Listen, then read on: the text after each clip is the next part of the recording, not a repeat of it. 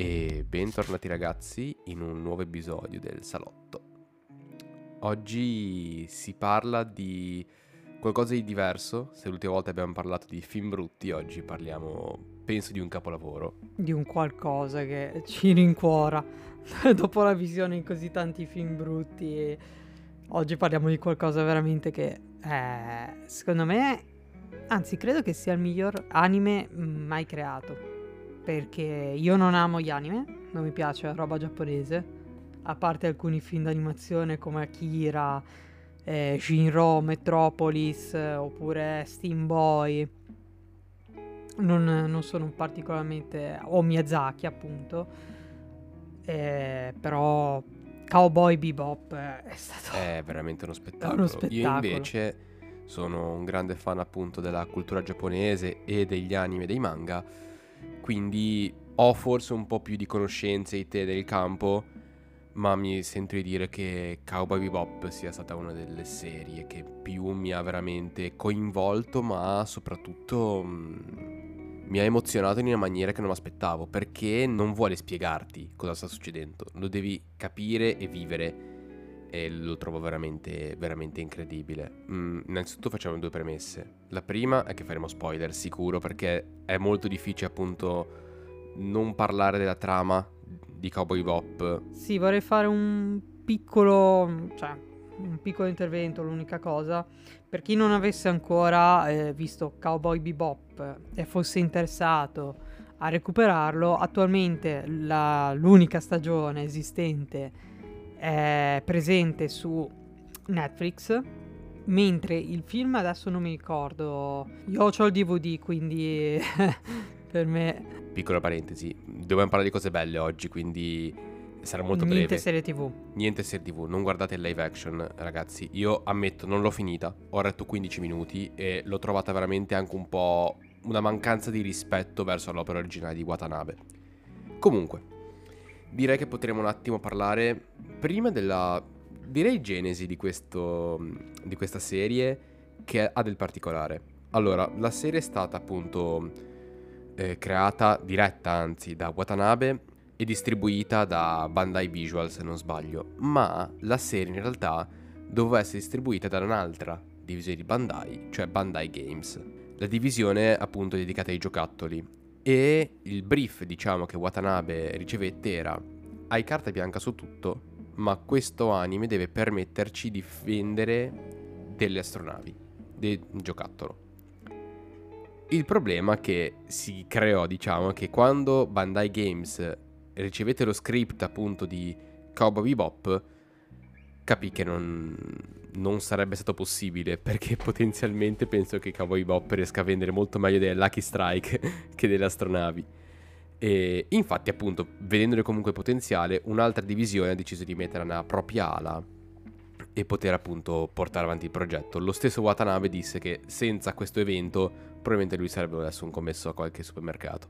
La cosa che sicuramente Cowboy Bop però per me ha del diverso rispetto alla produzione degli anime è che Watanabe è riuscito a non guardare troppo la cultura asiatica, ma ha trovato ispirazione principalmente dall'Occidente. Sì, i western direi che si vede lontano un miglio quanto eh, i film western da Sergio Leone a um, gli spaghetti a western anche, non solo i film di John Wayne, hanno dato la propria impronta per Cowboy Bebop.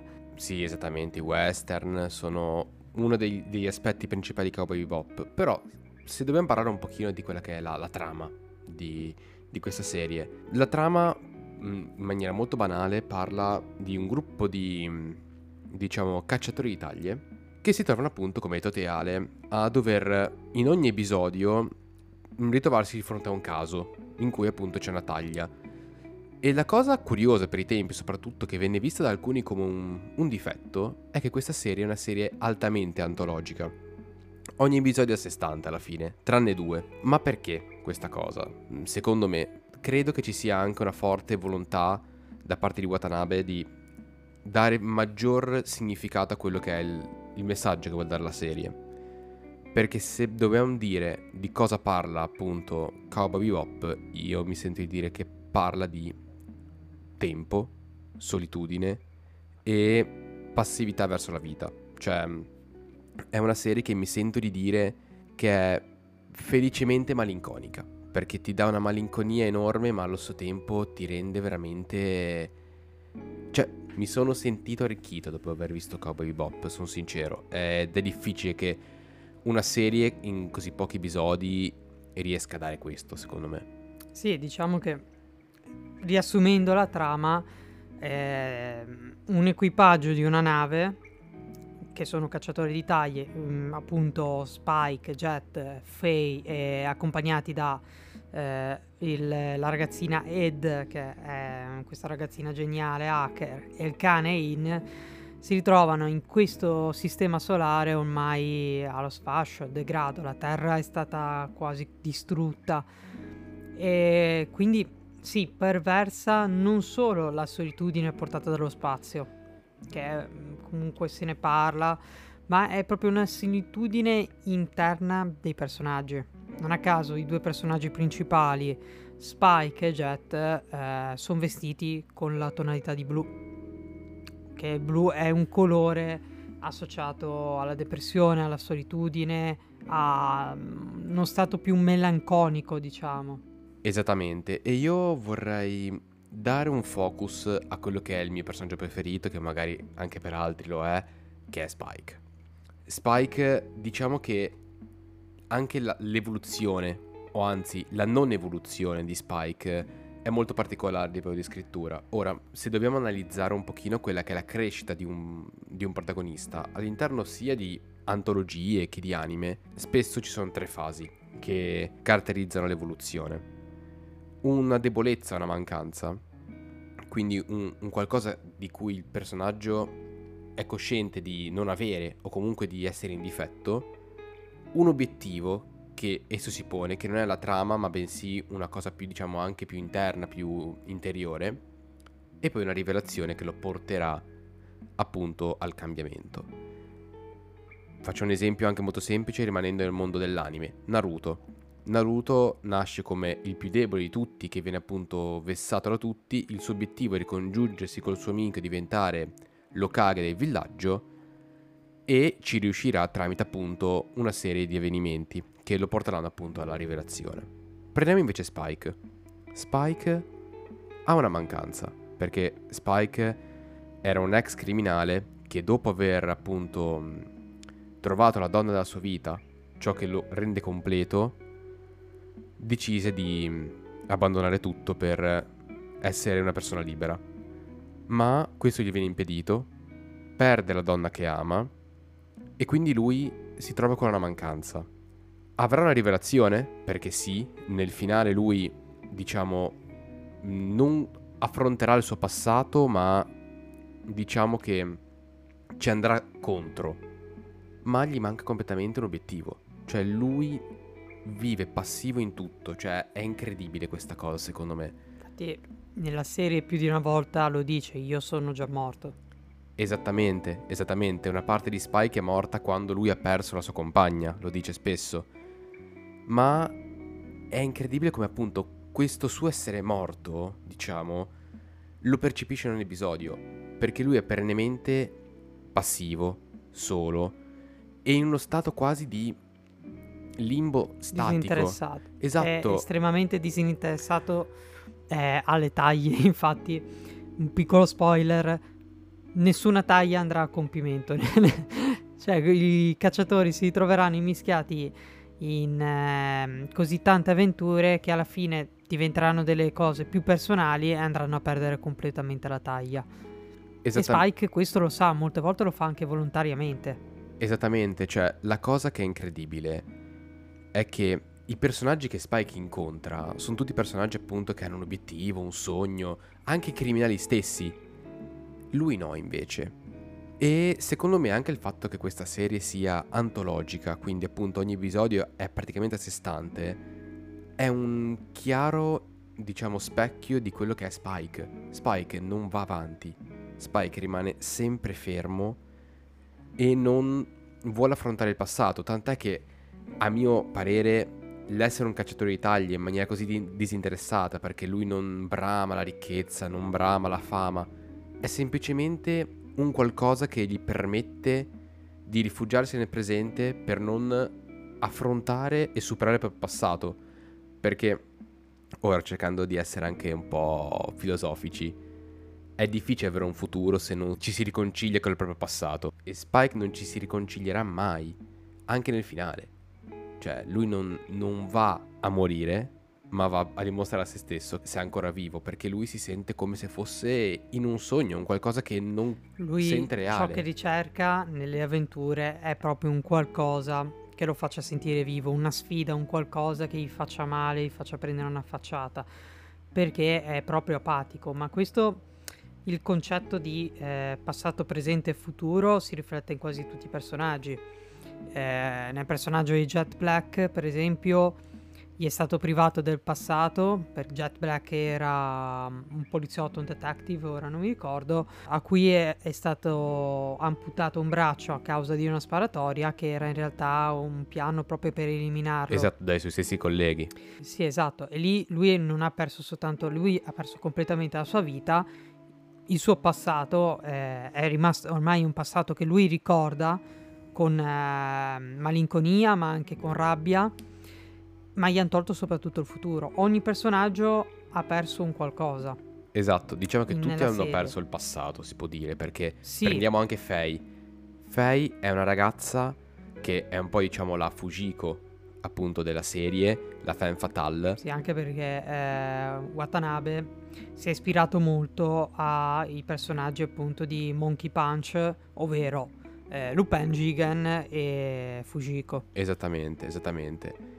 E Faye è una ragazza che non ricorda il proprio passato, non riesce a ricordarlo e quindi non, non ha un passato anche lei. Idem per Ed, la ragazzina appunto hacker, super intelligente, che non sa niente di se stessa, non sa del- nulla del proprio passato e quindi quasi in maniera infantile, come è anche il personaggio, si unisce alla bebop senza neanche chiedere il permesso. Infatti se la trovano n- nella nave senza appunto Sì. neanche volerla. Stessa cosa vale per il cane Hane. Esatto. per quanto possa sembrare in realtà non è solo un cane, ma è un cane geneticamente modificato, quindi è estremamente più intelligente, e ha dei processi cognitivi uguali a quelli dell'essere umano, Ed è anche anche bello se non lo dimostra. Esatto, ed è anche bello appunto che non viene dimostrato, cioè non è che te lo fanno vedere come se fosse un membro attivo del gruppo, ma lo è a livello comunque di personaggio di valore,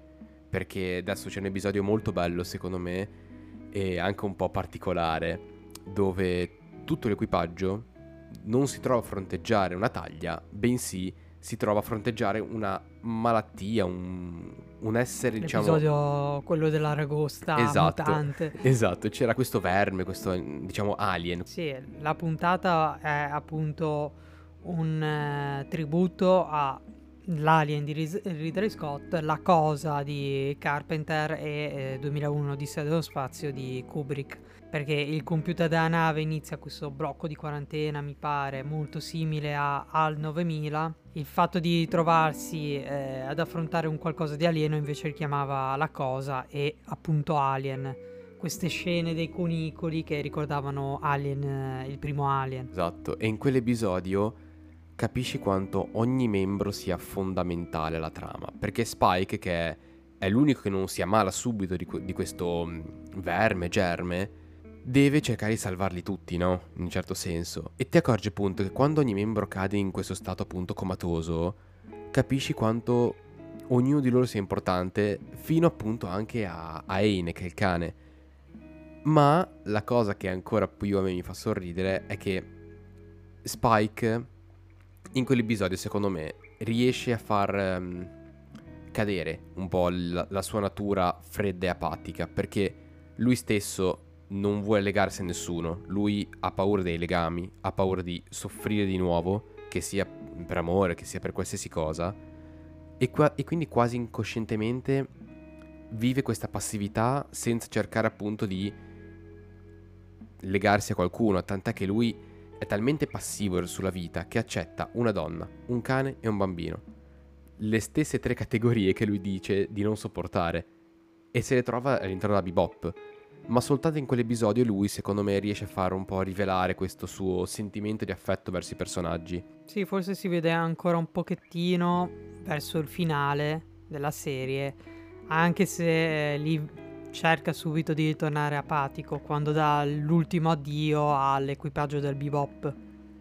Esatto, e anche quando, che a me mi ha sempre un po' commosso, la scena di quando Spike e Jet si trovano a mangiare assieme con Ed e In che vanno via, appunto, dalla nave. Ed è anche quella la cosa un po' che mette in contrapposizione Spike e anche un po' Jet rispetto agli altri membri. Tutti capiscono cosa vogliono fare del loro futuro perché Ed fugge, diciamo, nel quasi da dove è partito se non sbaglio, perché Ed riscopre suo padre e poi decide di andare avanti con lui se non sbaglio, no? No, suo padre moriva. Sì, di trovare la propria strada. Es- esatto, su- suo padre se non sbaglio era morto, ora che mi viene un dubbio. No, no, mh, lo rincontrano in una puntata che picchia Spike. Eh, è vero, è vero, è vero, è vero che però è un padre completamente assente, che ha anche qui rubato, distrutto il passato di Ed. Esatto, però dopo quel momento Ed capisce che vuole farsi una vita, comunque farsi un futuro. Faye capisce che il suo futuro è all'interno della bebop e anche Jet alla fine capisce che appunto il suo destino è di appartenere a questo gruppo appunto molto particolare.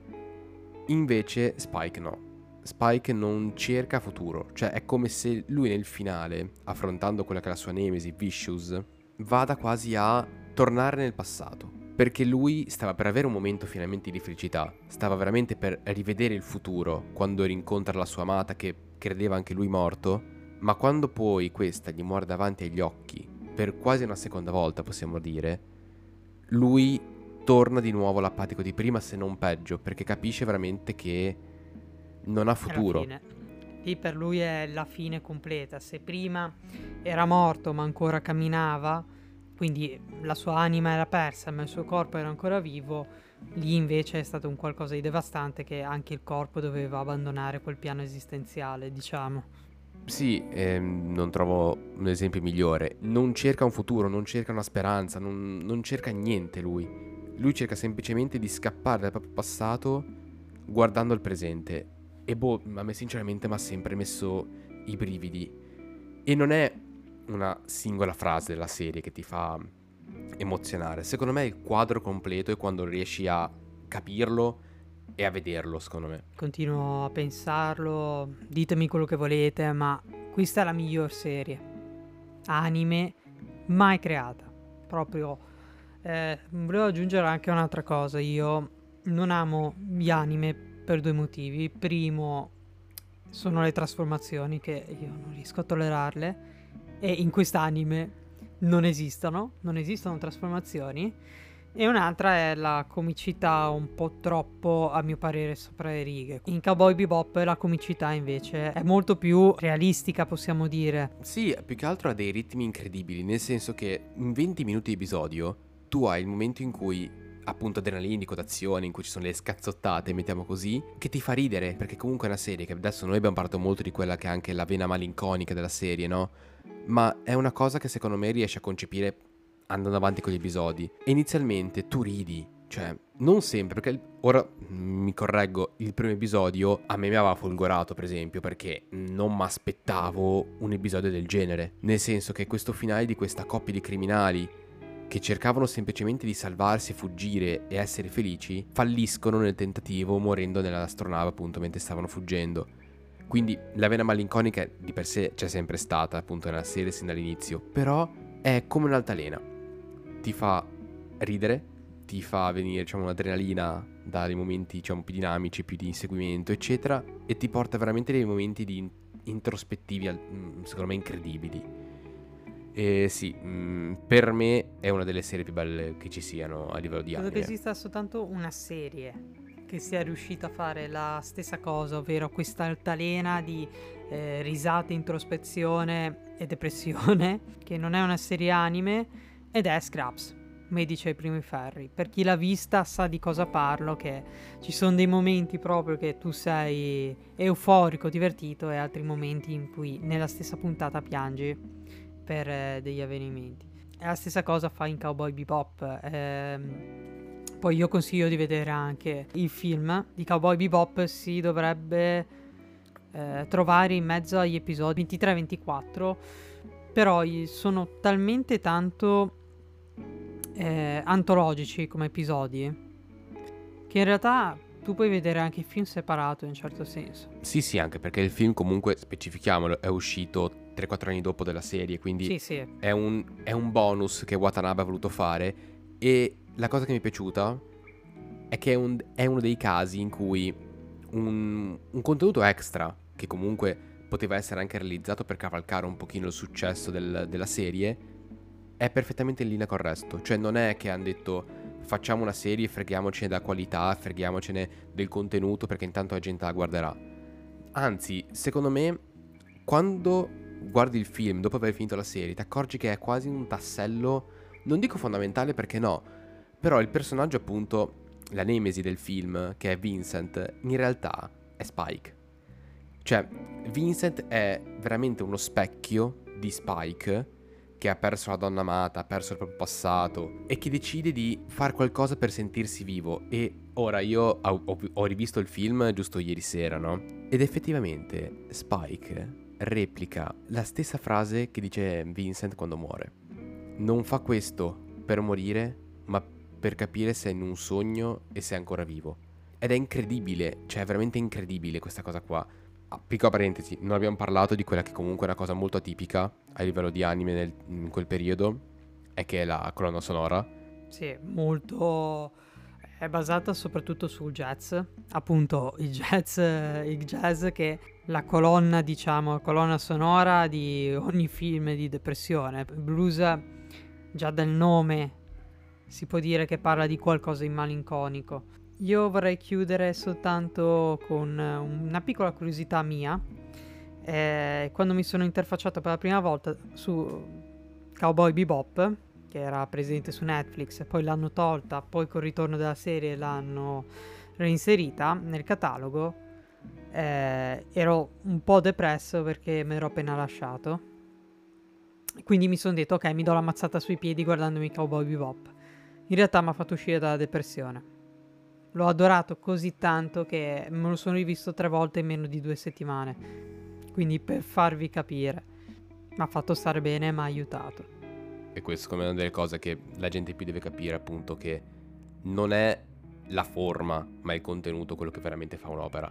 E con questo episodio un po' più diciamo introspettivo e filosofico e con questo sottofondo alternativo rispetto al solito, direi che possiamo lasciarvi citando la stessa serie e lasciate Ale l'onore. See you, Space Cowboy.